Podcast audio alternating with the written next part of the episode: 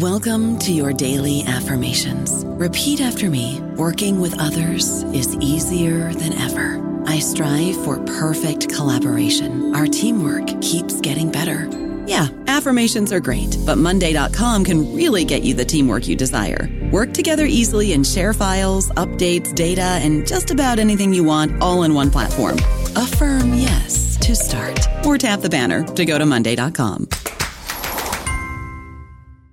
Hello, everybody. This is Marshall Poe. I'm the editor of the New Books Network, and I'd like to tell you that we have a new and improved website. It has two new features that we think you'll love. One of them is a vastly improved search engine so that when you type in keywords, you'll get a bunch of episodes really quick. The other is the ability to create a listener account. And in that listener account, you can save episodes for later listening. So you can create a kind of listening list. We think these features are neat and we think you'll enjoy them. Please visit the site today. Welcome to the New Books Network. Welcome to New Books Network. I'm your host, Schneur Zalman Newfield. In The State of Desire Religion and Reproductive Politics in the Promised Land, published by New York University Press in 2023, Lea Taragin Zeller provides an intimate examination of ultra Orthodox Jewish practice in Israel related to the issue of contraception. She captures how cracks in religious convictions engender a painful process of reorientating desires to reproduce amidst shrinking public support, feminism, and new ideals of romance, intimacy, and parenting. Lea Taragin Zeller is assistant professor in the Federmann School of Public Policy and Program in Cultural Studies at the Hebrew University of Jerusalem. I'm so glad her new book has brought her to her to our program. Welcome. Thank you. It's great to be here. So, to get started, could you tell us a little bit about your background and what led you to write this work? Thank you. So, I was trained as an anthropologist at the Hebrew University of Jerusalem and at the University of Cambridge. And I have conducted ethnographic research among different Jewish communities in both Israel and the UK for over a decade. And this book came out of my fieldwork in Jerusalem at a Beis Yaakov seminary, which is the flagship education system of Haredi ultra Orthodox Jews. And the truth is, is that I heard a conversation that would really change the course of my research.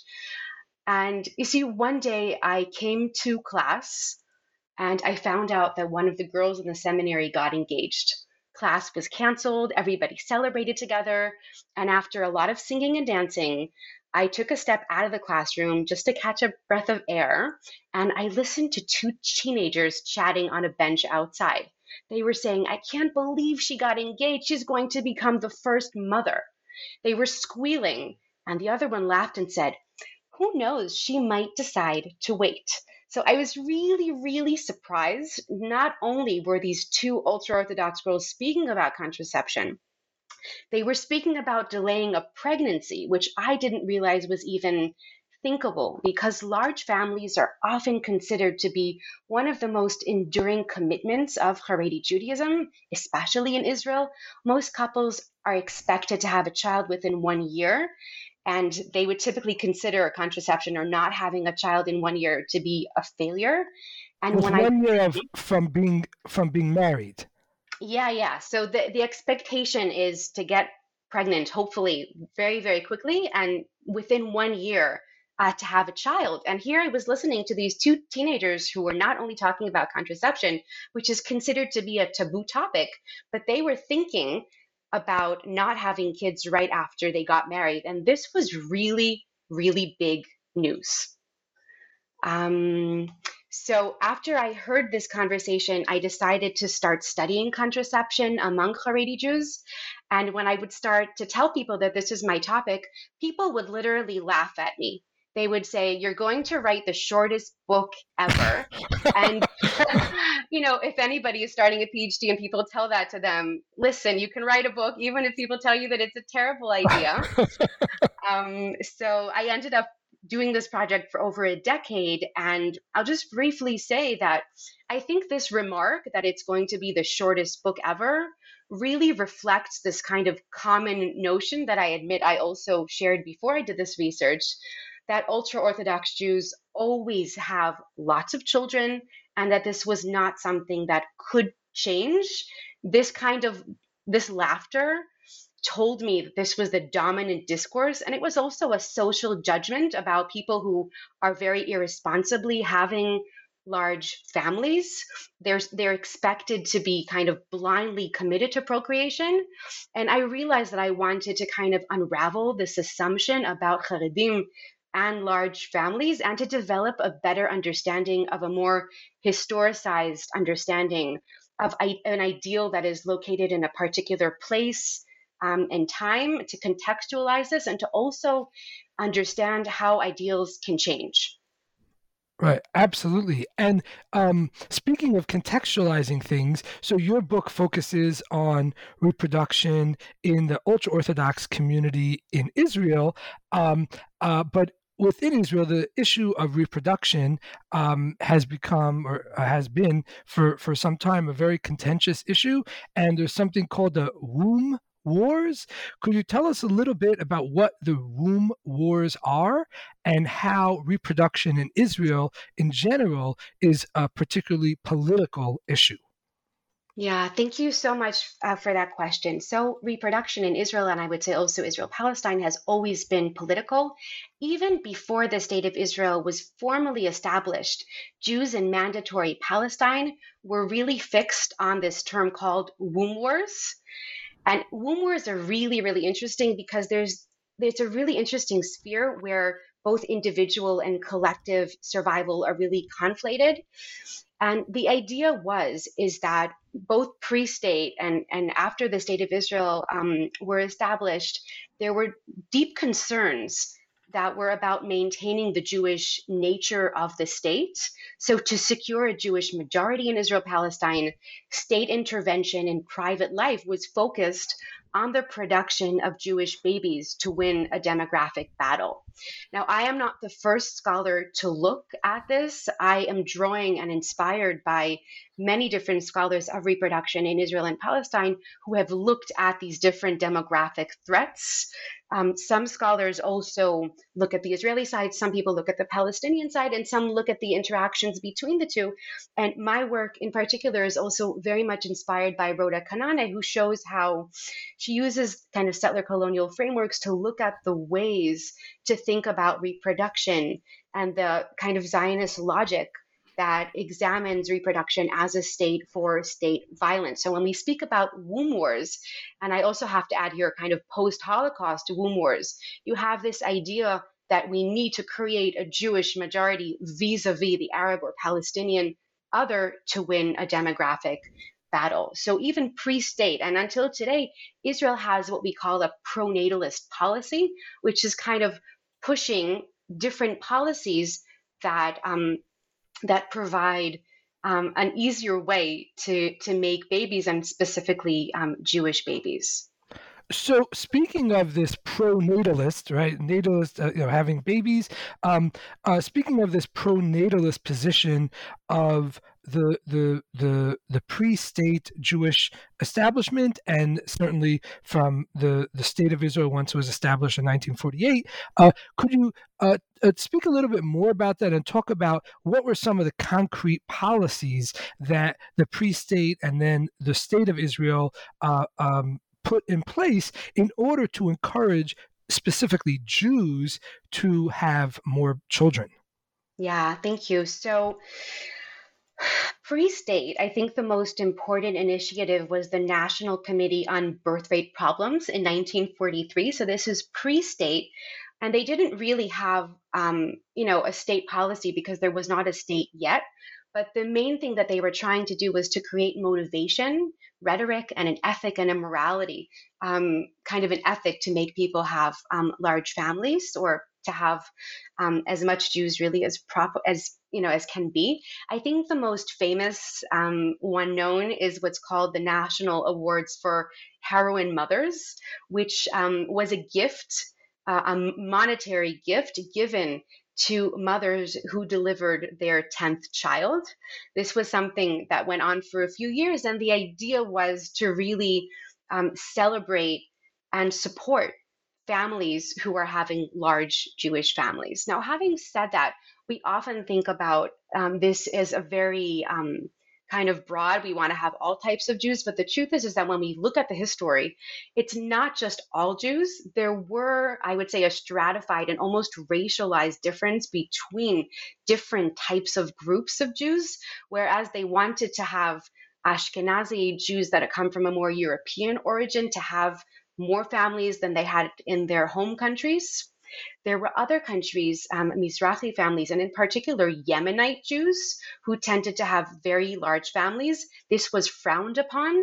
So, on the one hand, there was this ideal to cultivate as many Jews as possible to fight a demographic war.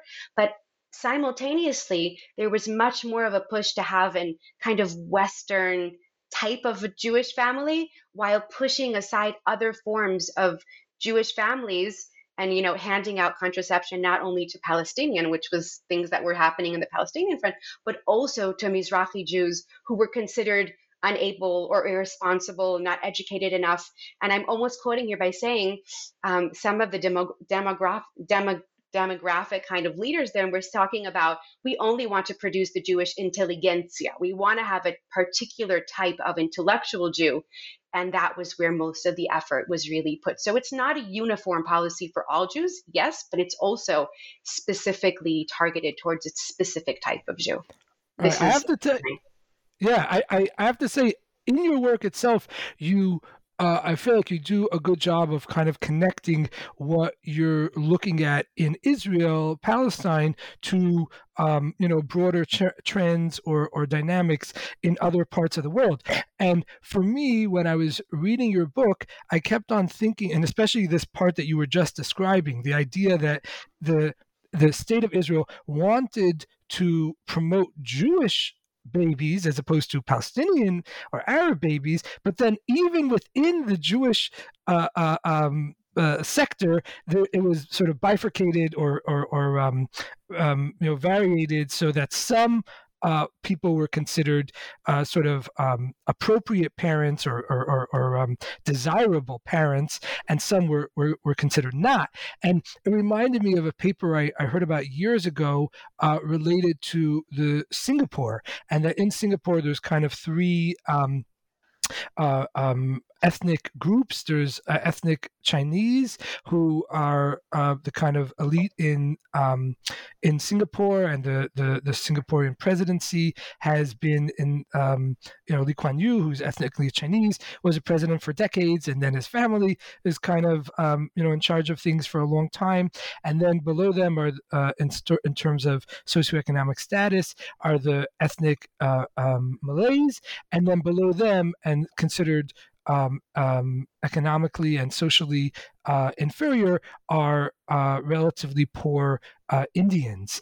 And the, the Singaporean government was very interested in promoting um, nativity. People should have babies because they were concerned about the declining birth rate. But at the same time, they really only wanted or were especially interested in promoting babies and among promoting nativity among the ethnic Chinese, but really uh, uh, uh, um, discouraging uh, uh, nativity among the ethnic Indians.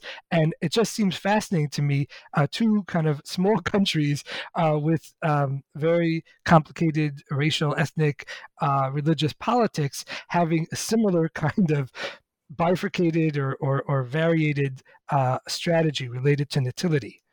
Yeah, it's such a fascinating comparison. And I would say, you know, Singapore is just one example. In the book, I draw very heavily on this concept called reproductive governance. This is not my term, it's introduced by Elizabeth Roberts and Lynn Morgan. And reproductive governance is really um, it refers to the mechanisms where different legislation, economic inducements, and moral discourse produce and monitor, control different reproductive behaviors and population practices. So, different countries will have different ways in which minority majority um, logics, exclusions, and state violence will be manifested in specific forms of reproductive governance, some of which is policy and some of which is kind of moral regimes that govern very intimate behavior. Yeah. So speaking of um, the the these mechanisms that are set in place to promote nativity among certain um, uh, sort of quote unquote uh, desirable populations or sub populations. Um, you mentioned about this prize that was established for these kind of heroic mothers who are having over 10 or very large families. Um, but then once the state of Israel was established, there were many, many more policies and practices that were put in place to promote nativity among those who the state considered um, um, you know desirable to do that. Uh, could you talk a little bit more about some of the, the the practical aspects of these policies? Yeah. So um, Israel's model of reproductive governance today continues to very heavily fund childcare and family benefit systems, um, abortion politics are also going to be part of this. You'll also see that Israel has very, very high subsidies for assisted reproductive technologies. In fact, I remember when I was early on in this research and I was just presenting at some conference, someone came over to me at the end and said, I'm thinking of doing IVF and thinking if I should move to Israel to do it because it's free, right? So, still oh, wow. today, we have people who are coming to Israel because it is considered to be a place that um, allows and supports um, family making. Jewish um, people. Jewish people, yes, 100%. And one of the things that I'm trying to do in the book, though, is, um, you know, on the one hand, I am drawing on this um, idea of womb wars between Israel, Jewish and Palestinian wombs, but I'm also looking at a specific moment where the policies in Israel started to change. And what happens is that this pronatalist ideology that is translated to these policies, it works very well for the state, and we have very high um, fertility rates compared to many other Western um, countries today. But you also see a really, really big difference within different Jewish groups. So, what you see, and if I had like a an Excel in front of me right now, I'd show it really nicely. But you can imagine that if you look at the birth rates and you compare the different groups in the Jewish population, you see a huge difference between Haredi women who have six to seven uh, kids on average, and other groups that tend to have closer to three.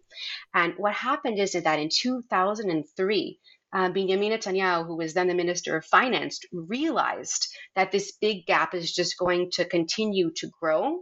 And for those who are kind of less familiar with the Haredi population, I will just quickly say that um, this demographic um, growth was considered to be a Haredi problem, almost as some people said, because um, Haredim um, are um, are exempt from military service in Israel. They also tend to have different forms of um, of employment. So many don't go to the army. Many of them um, don't work, don't study in the same ways as other citizens, and it means um, that not only um, are having a lot of Haredi um, kids kind of a threat to Israel's economy. It's also a question about Israel's citizenship and religion state relations. And there's this kind of tug of war um, and this kind of Haredi problem. Oh, we lost connection there for a second. Um, can you hear me? Yeah, I hear yeah. you.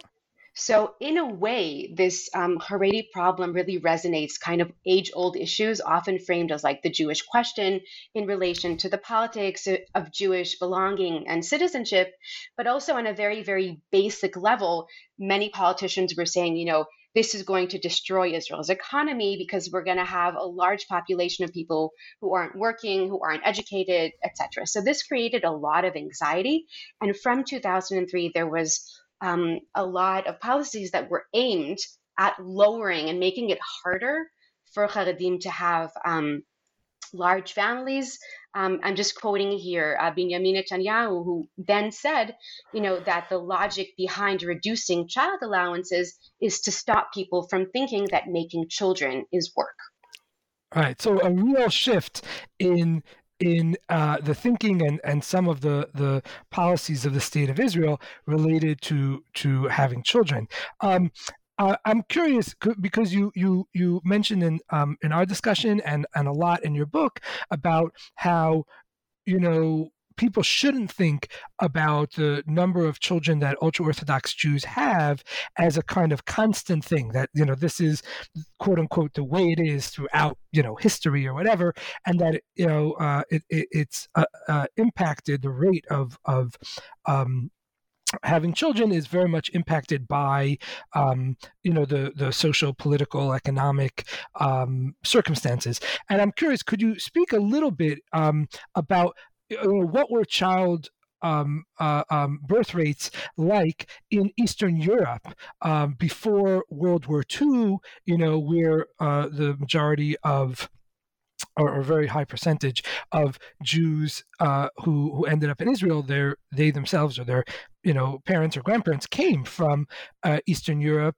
Um, what was the, the, the child birth rate like over there, and and is it really different than uh, these kind of large families that people have become accustomed to to seeing among the ultra orthodox in Israel and in other places today? Yeah, yeah, it's such a great question. Um, it's hard to make this historical comparison. And the primary reason that it's really, really hard to make this comparison is A, because of public health that has really, really changed maternity rates. It has changed the ability of women um, both um, to give birth and not die doing so, and for their children to continue to live with the support of a modern health system.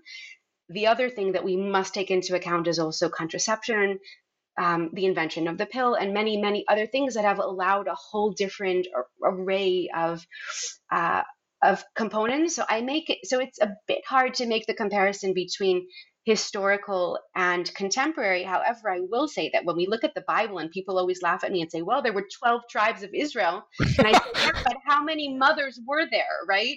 So, like, we have this ideal of this large Jewish family, but we often don't connect the dots and and try to make it more and more careful. So I appreciate trying to make this historical um, bridge between then and now, but I think it's really, really hard um, to do it. And I will also say that when we compare kind of Israeli Haredim to their counterparts in the US and the UK, we still see large families. They're a little bit lower levels than the high fertility rates that we have um, in Israel. Um, so there still are large families, a little bit less, but still large. Um, but of course, these communities speak to each other and travel between each other. So it's very hard, again, to identify and say, oh, this is only in Israel, this is only in the UK, this is only in the US, this is only in Borough Park, this is only in Brooklyn, right? There's an international movement of bodies between these spaces. So it's kind of hard um, to take one out. But I will say that in Israel, a combination of a post Holocaust Zionist and I would say also a Jewish law um, ideal um, that, on the one hand, does allow contraception, but side by side with that, also attributes much, much importance to be fruitful and multiply. So, all three of these things come together in Israel with a policy that is family friendly, um, historically allowed um, Orthodox and ultra Orthodox Jews to have large families when in most of the world people were lowering their fertility rate. So Israel is really an unbelievable case when you compare it, um, you'll see countries that have really plummeted in their fertility rates, and Israel continues to be um, leading uh, the charts um, on high fertility rates. Right. And you just mentioned the Orthodox and ultra Orthodox. And in your book, you talk a lot about both of these groups. And for people that are not familiar with the distinction, could you say a little bit about just what we mean by ultra Orthodox versus Orthodox? And how is that different from, let's say, the current majority of Jewish Israeli citizens who are not Orthodox at all, who are secular or something like that? Yeah, thank you so much for that question. And it allows me um, uh, to clarify the context and maybe also say something about the method um, of this research as well. So, in Israel, people typically divide between four different groups. You would say secular, Masorti, which is um, not to be um, confused with the UK Masorti, um, which also um, has American um, groups as well. And then you have like Dati, which is Orthodox, and Haredi, which is ultra Orthodox. What um, combines Orthodox and ultra Orthodox is this idea that they are following this kind of authentic version of um, orthodoxy that is very much linked to a more stringent interpretation of um, Jewish law. Um, the big difference between the groups is that modern Orthodoxy um, has and Orthodoxy have tended to be more close um, to kind of secular education, professions, etc. And ultra orthodoxy, even though this is really very much changing, but historically and also different groups do it in different ways.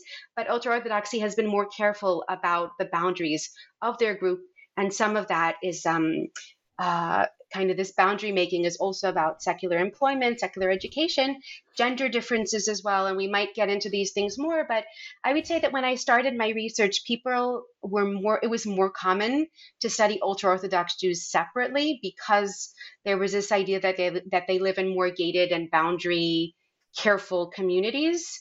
Um, and when I went to do my fieldwork and I was going to classes about family making and marriage counseling classes, I found both Orthodox and ultra Orthodox men and women, primarily women, in these classes. And I realized that I need to study both. So I actually originally thought that I was just looking at ultra Orthodox, but both came to these classes. Both seemed very, very frustrated.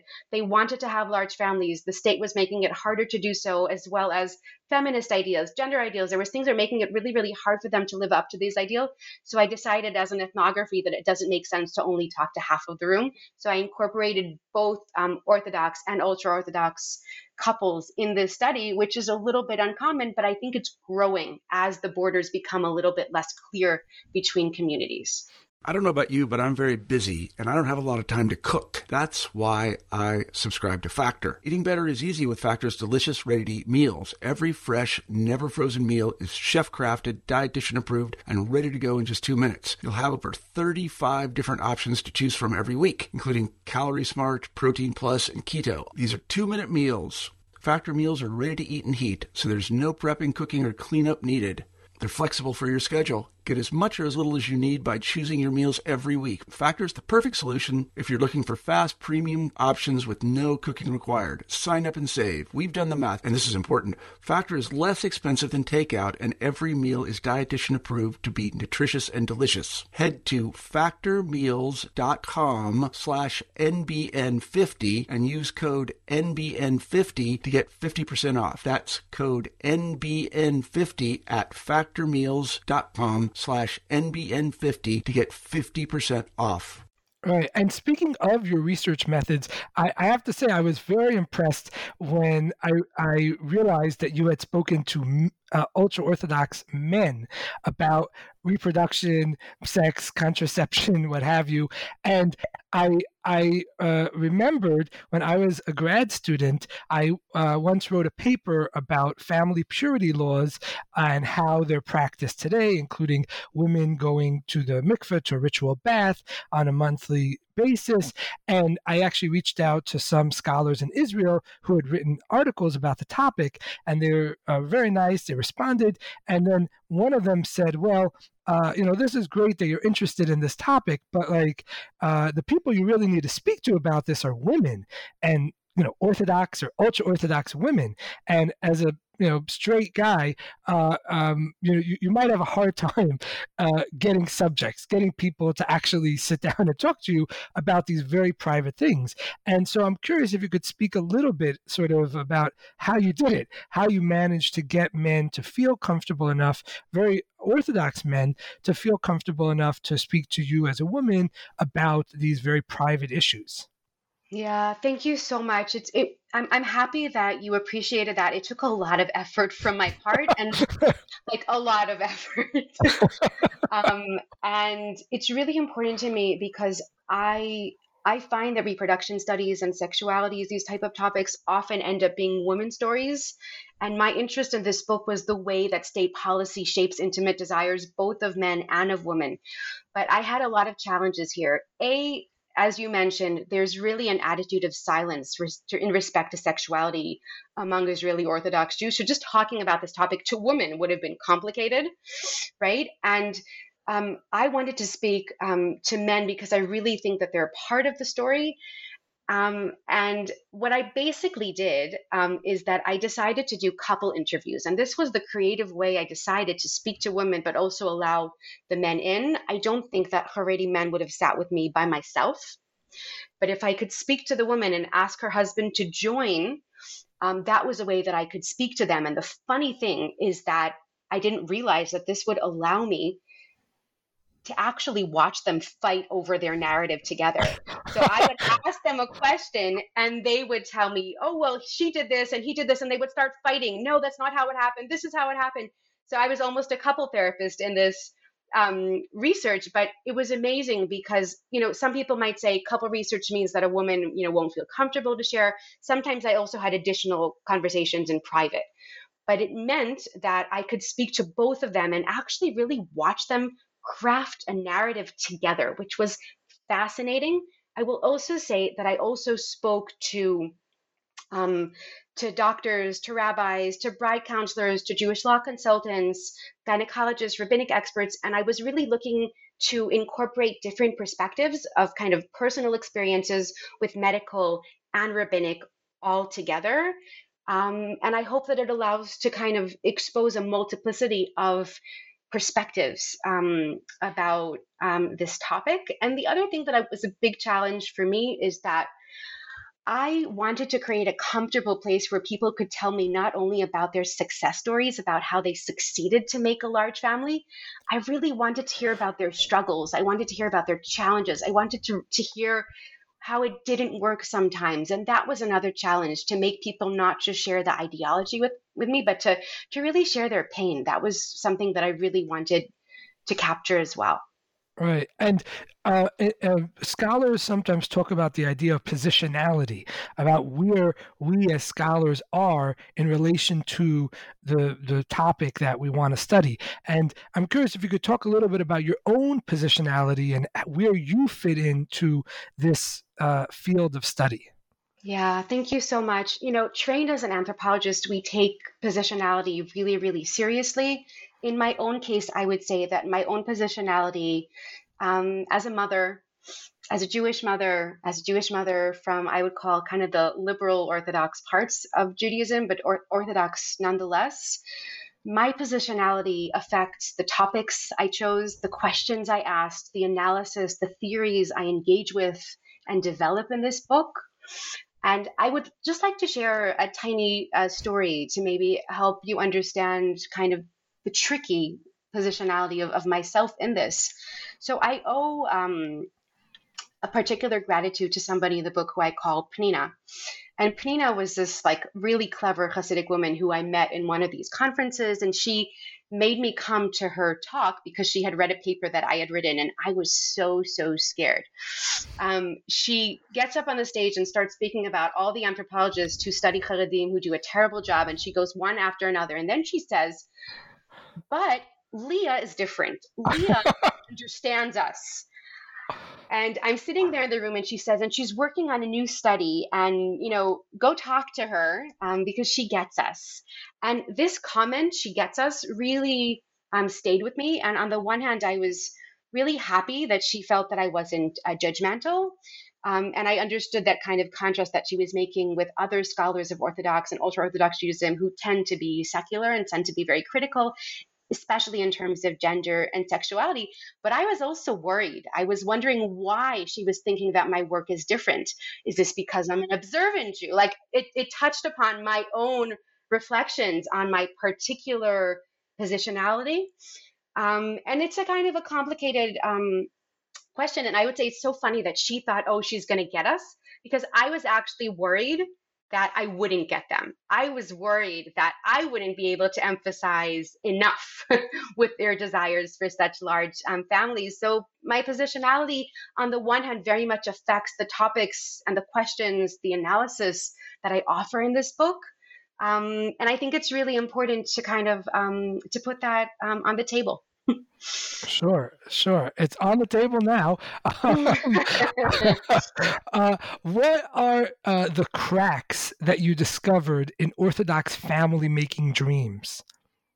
Yeah, thank you. So I call the first chapter of, of the book Cracks.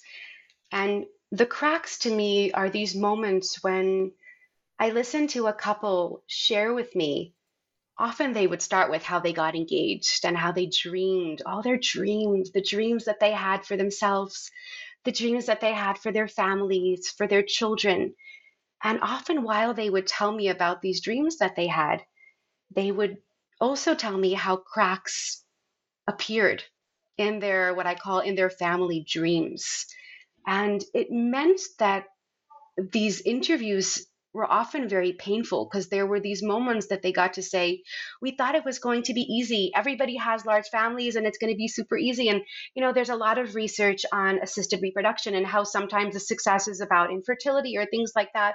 But in this case, that actually made it harder for them because they're living in a country that if you have trouble, you know, the, the state will subsidize, you know, lots of kids for you. So when a person realizes that it's hard for them, either emotionally or just for the couple or um, professionally or economically or for whatever reason it is that they feel like they need a break, which is often the way that they spoke to me. It was a really painful realization. It was considered to be a failure, a personal failure, a personal failure that they sometimes do not admit to each other. Um, and I, and in the first chapter of the book, I really try to convey some of these stories um, and try to offer some stories um, to showcase this pain, which to some people might seem crazy. Like how someone who has six children and doesn't want to have a seven child, like how is that a crack in a family dream? You have six children. Um, but it's also, I think, as an ethnographer, you try to understand a culture. And for some people, even after they have six children, the seventh child can be a, a, huge ethical deliberation, even if you've already had six. So we have to kind of understand this in a specific context where that's part of their dream to have 12 kids and not two. Right, right. And what are uh, what dilemmas arise when Orthodox families quote fail to attain their dream uh, family size? Yeah, so um, there's a lot of dilemmas, and it of course depends on the couple. I would say that I probably highlight two um, that are um, um less in the front of research. And the first one is economic difficulties there have been, as I said, um, a lot of policies that have made it harder for Haredim um, to um, to enjoy the child benefits that were helping them sustain large families. And when couples realize that they can't make ends meet, right? So that's an ethical deliberation because they were taught that you just have a large family and you make it work. But when you don't have money to feed your kids, when you're scrapping vegetables, you know, at the supermarket at the end of the days and asking to just take everything as cheap as possible, and I would go into rooms with like rickety beds and sofas that were ripped and you know things that, that were really really um, hard if you tell yourself that you're supposed to do everything you can to have a large family so that's quite an ethical deliberations for some of the couples. In israel it's often considered to be you know a leap of faith to have children so you do what it takes. Um, and that the economic thing was another one. The other one that i speak a lot about um, in the book is also bodily difficulties. So having a lot of kids comes at a big um, at a big toll on the body and even though there's um, I, I describe in the book um, religious gynecologists to make women feel as beautiful as they can, even though their bodies are filled with stretch marks and other things that make it really hard for them to look themselves in the mirror. Um, sometimes the body uh, takes place as well. It was really interesting for me as well. You know, I really remember interviewing this one guy who was the, I think, the oldest child in his family, and his mother was constantly in the hospital every time she got pregnant, she was bed rest. And when he got married, he promised himself, I'm not going to let my wife go through that. And it was almost his traumatic experience as a child watching his mother suffer to have so many kids that he realized that he doesn't want to do the same thing uh, for him and for his family. So that was really interesting for me to see. And it was also interesting to see the male perspective who was worried for his wife and for what it entailed for her body. Right, and uh, you, uh, you have this idea of repro theologies. What are repro theologies, and how do they help couples reconcile competing reproductive desires? Yeah, so the the, the work on repro theologies is it's my effort to show, I think, that um, theology is not only made by rabbis, it's not only made by educators, it's made often in everyday um, life. And to some extent, part of what I'm trying to do in my book, so the chapter on repro theology is the chapter where I show what happens to couples that are struggling in their own homes and they're trying to go to these educators who they want to help um, and things like that. But um, they go and they get these different theologies about what reproduction means. And in these places, they'll find educators that will teach them to continuously do whatever it is that they can to continue to have large families. But there are also challenging ideas about parenthood today where um, rabbis and female uh, rabbis um, or rabbaniot, as we would probably say in Hebrew, are trying to teach people that also using birth control can be something um, that is not only allowed, but sometimes might even be um, preferable.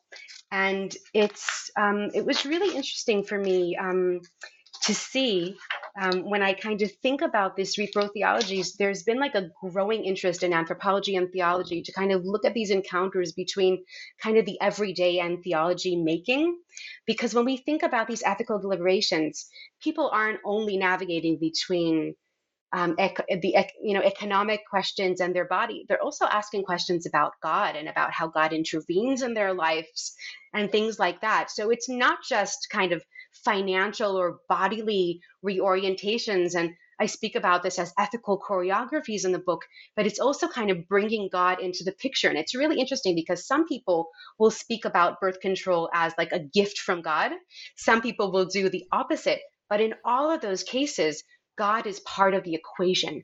God is part of their reproductive decision making, sometimes in really surprising ways. Could you talk more about the surprising ways where you you wouldn't think that God would show up there, and then you know um, magically or whatever, God ends up being a part of of that discussion and is sort of used in a way to help maybe justify or clarify people's decision making. Yeah, 100%. So I actually am happy to share one of my favorite stories. And it's a story that happened in different variations throughout the research, but I'm in the book I call um, I called the woman who I heard the story from first, Esther. And she was telling me that after her fourth child, she wanted a break. The hormones were driving her crazy, and she did not want to use an IUD. That was just an unbearable thought for her. So she tells me at the end, I found the perfect method of birth control, the diaphragm. It was perfect, she says. It had a 96% success rate. I didn't want another pregnancy. I wanted to try to prevent another one. But if there really is a soul that wants to come down into this world, who am I to stop it? And I love this because what she was doing here is she was taking kind of modern statistics to enable this kind of optimal contraceptive choice. And what she was doing is that she was saying, if I use a diaphragm and it's only 96% success rate, it allows me to, you know, use birth control because I don't really want a child right now. But it also allows me to keep 4% for unborn souls, for God. And it's really, really interesting because usually, if a woman is using birth control, and ends up having a child, we would call that an unintended pregnancy, right? That's we would use that type of binary language. But what she does in her story and the way she speaks about it is that she really blurs this distinction between wanted and unwanted. And what she does is she says, I don't really want a child, but I'm leaving space for God. I'm leaving space for unborn souls. And this strategy allows for this amazing situation in which a child born to a mother who is using birth control is still wanted, still intended, and even planned, some might say. So it's really, really interesting, these really creative ways in which God is brought into the picture, and here only 4%, but you can see this really interesting ethical choreography that brings together God, modern science, statistics, hormones, birth control in this really creative way in which I call it in the book a gray zone, in which they're also making their own decisions, but they're also bringing in other agents to help as well, which I found fascinating. All right, that really is fascinating. Speaking of other agents and creativity, um, you mentioned rabbis before. What role do rabbis play in couples' decision making regarding reproductive um, matters? And in particular, do couples always accept the religious rulings of rabbis regarding reproductive practices? Yeah, thank you so much for this question. And thank you for waiting with this question until now and not asking me at the beginning because I'm often asked that question at the beginning because there's just some expectation that rabbis control everything. So, my my, you know, what I what I'd like to share is that people spoke to rabbis when they were debating a lot. A lot. Even couples that, you know, were less stringent in other things and you know, it seemed to be that going to rabbis was really, really prevalent among my participants. And I was surprised. The extent of it surprised me. And one of the things that I argue in this book is that people aren't going to rabbis only for them to make decisions. First of all, I argue people are going to rabbis because this is a taboo topic and they need a safe and ethical space. They need an ethical language to speak about a topic that they're not used to speaking about. So, in that way, Jewish law is almost offering an ethical language to speak about something that has been silenced. Questions about sexuality are not things that they're used to talking about. So, going to the rabbi first and foremost is to speak in an ethical and kosher way about a very intimate decision. Decision. Second of all, when they speak to rabbis, I found that a lot of them shopped around to find the right rabbi. So I speak about shopping uh, for rabbis in this book and some of my other work. And what I found really, really interesting is that, um, you know, that not only did people shop around, but that sometimes rabbis would tell them to do X and they did the opposite, meaning they weren't only shopping around to um, to find the right decision. And there's some ideas that, you know, if a rabbi tells you to do something, you have to do it. But that was not the case in here. It really seemed that they were struggling a lot. And sometimes the couples that found it hard to make decisions shopped around till they kind of got it out of their system, till they spoke about it enough and then things worked for them. Having said that, I will say that there is um, a big difference between what happens when a couple comes together, when a woman goes by herself, when a husband goes by themselves. Sometimes a couple will have uh, a prior relationship with a rabbi, or the husband will have a prior relationship with a rabbi. And then sometimes there are very powerful dynamics you know, I speak about people in the book who end up having children because the rabbi did say so, and that creates a really, really hard thing as well. So I also show people who are kind of shopping around, and I also do show um, other stories where rabbis um, have a big say on women's life, and some of which are very happy for rabbis to do so, and some of which look back and reflect on that and say, I'm not going to do that anymore. I'm not going to allow people control me in that way. So there's really a lot of different ways in which people um, spoke to rabbis. Um, yeah, and I would love to hear um, what what you know the people I interviewed thought about about the analysis. right, sure, sure. Uh, uh, how are Orthodox religious elites rethinking reproductive obligations these days? Thank you. I'm really happy for that question because one of the things that I, you know, I expected rabbis to come to be part of this conversation, but I didn't expect to find a big difference between the religious elites and the less privileged um, groups. And this is something that, you know, you listen to people in interviews and you realize sometimes things that you had no idea um, before. And what I found is that, you know, different couples were trying. Um, to think about different ways to go ahead with making families. And when I tried to look at that, I found a process of stratified reproduction, which is not my term, but in this context shows that um, the ability of a couple sometimes to get off that path of a large family was based on social, economic, and religious capital. And what I found is that these elites were um, engaging in private strategies of secrecy to diverge from norms without publicly contesting them. And this type of hushed critique really creates hidden power relations by which some people are empowered to nurture and reproduce while others are not. And even though stratified reproduction typically links between social capital and actually having children, in the book I flip this direction and I show how religious elites um, critique reproductive norms secretly, creating a distinction between different subgroups. And it's specifically the newcomers, the chozrim b'tshuva. Uh, in English, I would I would call that the returnees, people who did not grow up Orthodox but became later in life. And they were the ones who were least likely to critique these communal norms. And as these elite members secretly have less children or even just widen the breaks between each pregnancy, they have more time to invest in parenting. They have more time to focus on their own relationships, they have the ability to put more energy towards their professional advancement. And these less privileged groups have less social capital. And I think also because they're new, they feel like they can they're it's harder for them to secretly fail. And the most tragic thing is that often returnees didn't grow up with large families. So they don't know how to handle these families. And they also often don't have the parent support or their sibling support to have these large families. So not only are the religious elites lowering the numbers of their kids widening the gaps of contraception the, they're creating the situation in which these newcomers are continuing to have large families because they don't realize that Jewish law has much more gray in it than they were taught. Um, it's much harder for them. The burden on them is much bigger. It's harder for them. And this to me was one of the tragic moments of my research that I realized that the price that is being paid for this hushed change in having large families the price was not being paid by the religious elites. The price was being paid by those who were less privileged. And that was painful to hear. And when I spoke to rabbis about it, they often knew. It's not like I was the only one who was finding this out. And you know what they told me once? They said, you know, the newcomers, they pray all the time in davening.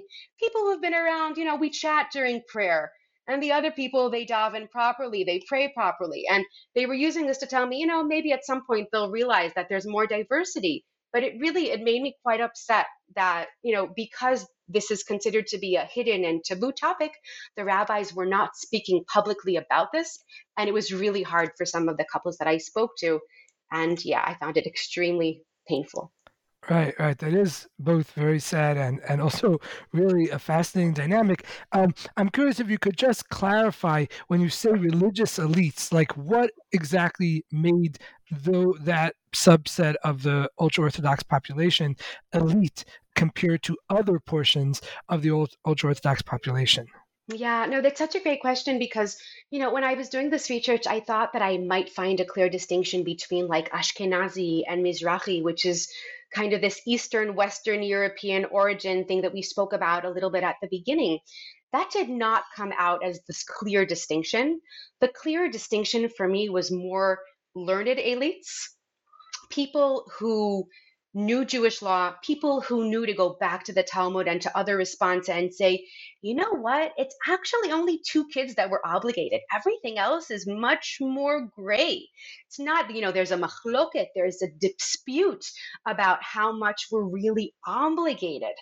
And this question of being able to say, are we really obligated? What are the limits of our obligation? The ability to critique that, to think about that, was something that also seemed to come more.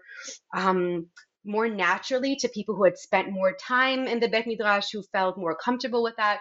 And also, I think people who had less to lose. So, people who come from more elitistic um, families, either in terms of their kind of learned status or their economic status, their position in society was much more clear. And even if they played a little bit, it wasn't such a big deal. They didn't feel like it would um, reflect bad on them. But social pressure is very much part of life in Orthodox communities. And the elite families might have been worried, but the newcomers really wanted to convince their peers that they are fully in. And I think it was harder for them to admit to themselves and to admit to other people that they were failing. So it was just much harder for them. Um, and I think that's why this thing came out so clear. And I have to say, when we're talking about birth control, nobody knows why a couple isn't having another child, right? It can be that they're suffering from infertility. It can be other things. If you don't tell anybody, then people won't know. And one of the most fascinating moments I had in this research was when I spoke to this couple that when they got engaged, the husband told the wife, let's wait. And she almost had a heart attack. Like, what? What's wrong with my husband? And he said, you know, I come from a large family. I don't want to have kids immediately. Let's take, you know, let's have a little bit of time to build our relationship, to create a quiet house. And she's like, oh my God, we need to go to the rabbi. Like, this is terrible. So this couple goes to the rabbi, and the rabbi looks at her and the husband and says, if you guys want to wait, be my guest. And she doesn't believe her eye. You know, she can't believe it. And the husband and the rabbi talk about the halacha, they talk about Jewish law, and that it's more complicated. And if you need some time, it's okay. This is a Haredi rabbi. And what I found amazing about the story is not only that moment, but the moment that she comes home, she doesn't tell anybody that she's on birth control. Okay, she won't tell anybody. And after a while, people start praying for her. So people come to her and say, We're praying for you. We know that you'll succeed. Don't worry, you're going to be fine.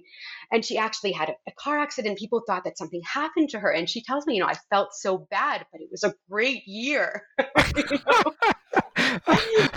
That's really phenomenal. I mean, it's like there's a co- comedic aspect to it, but it's also really kind of powerful and poignant. The idea that someone makes a conscious decision to avoid getting pregnant, but that because it's a secret what what she's doing, other people assume that she's upset or sad about her uh, lack of, of, of, children or lack of being pregnant, and therefore they go and pray for her to become pregnant. That's really that's really quite quite fascinating. Um, we're uh, there's so much more to talk about, but we are um, uh, uh running out of time. So here's one last question. Um, I'm curious what you hope readers take away from your book. Hmm, that's a big one for the end. Um, okay, so uh, there are a few takeaways. This book doesn't have one thing, and I'm hoping that people will read it in different ways that are helpful for them. Um, this book is about the ways our most intimate desires are shaped by state policy.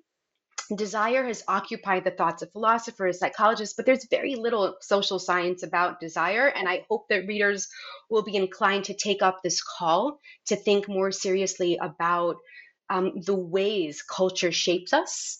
In this book, I also really want to try to pay attention not only to the way culture shapes us, but to the way people push back, even in really conservative and religious um, groups. A lot of the work on Haredi Jews that shows agency often highlights moments where they leave um, the fold.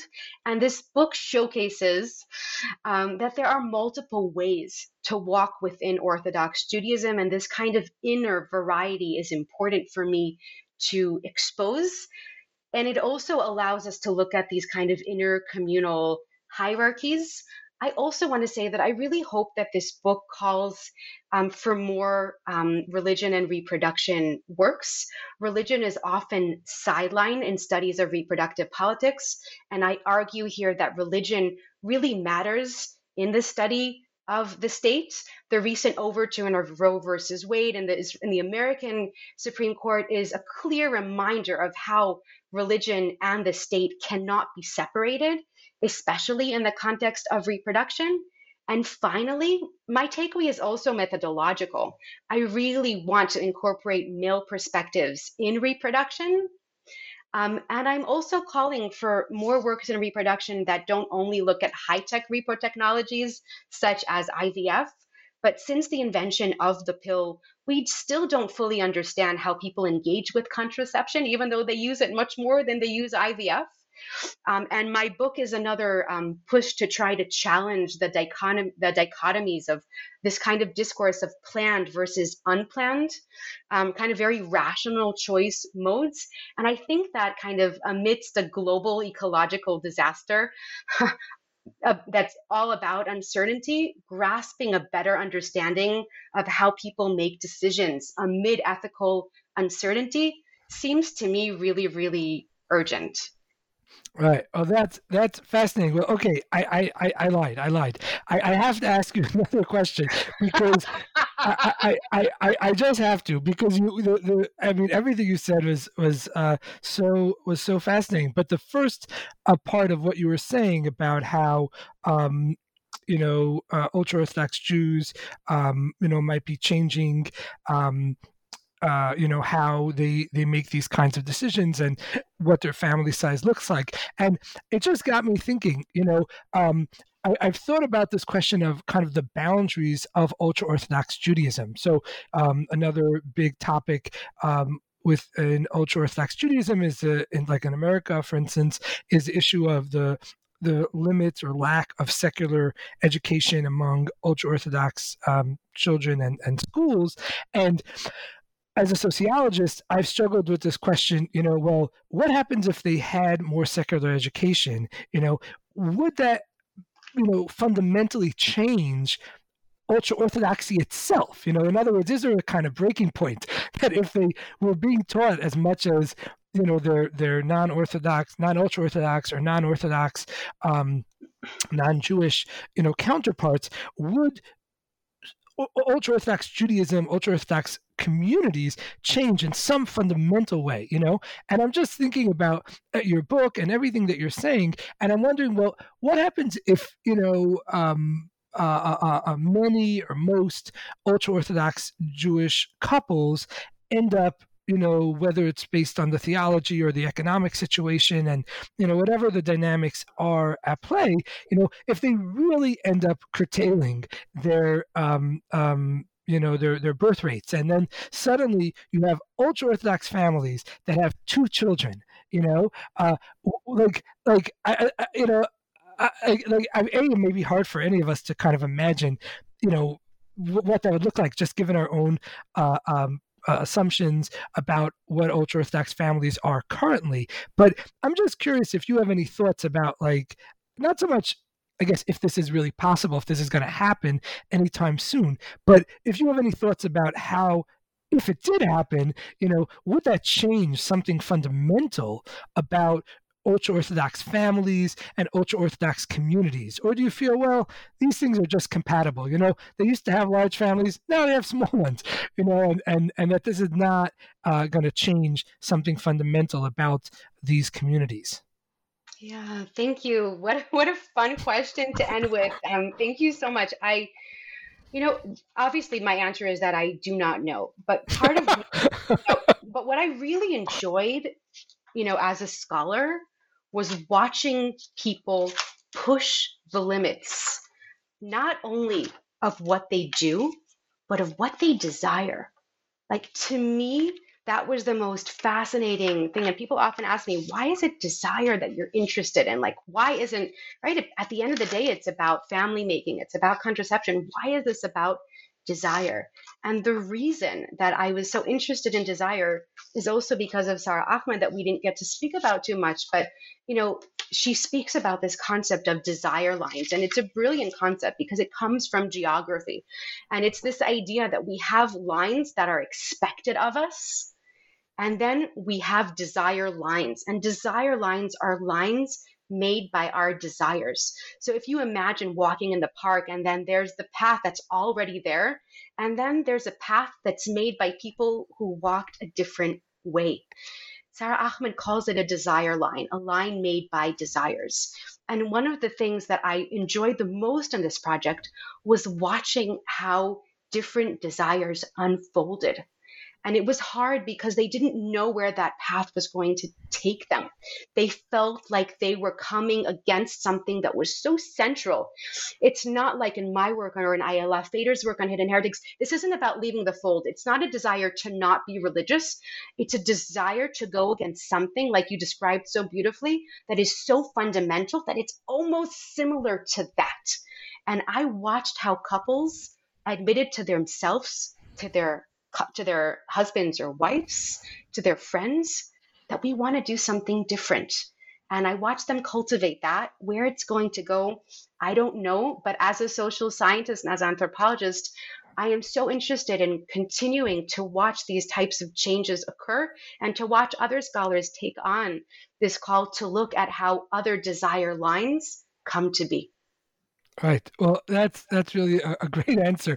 Thank you so much uh, for all of your uh, insights, and thank you so much for taking your time to share your thoughts with us today.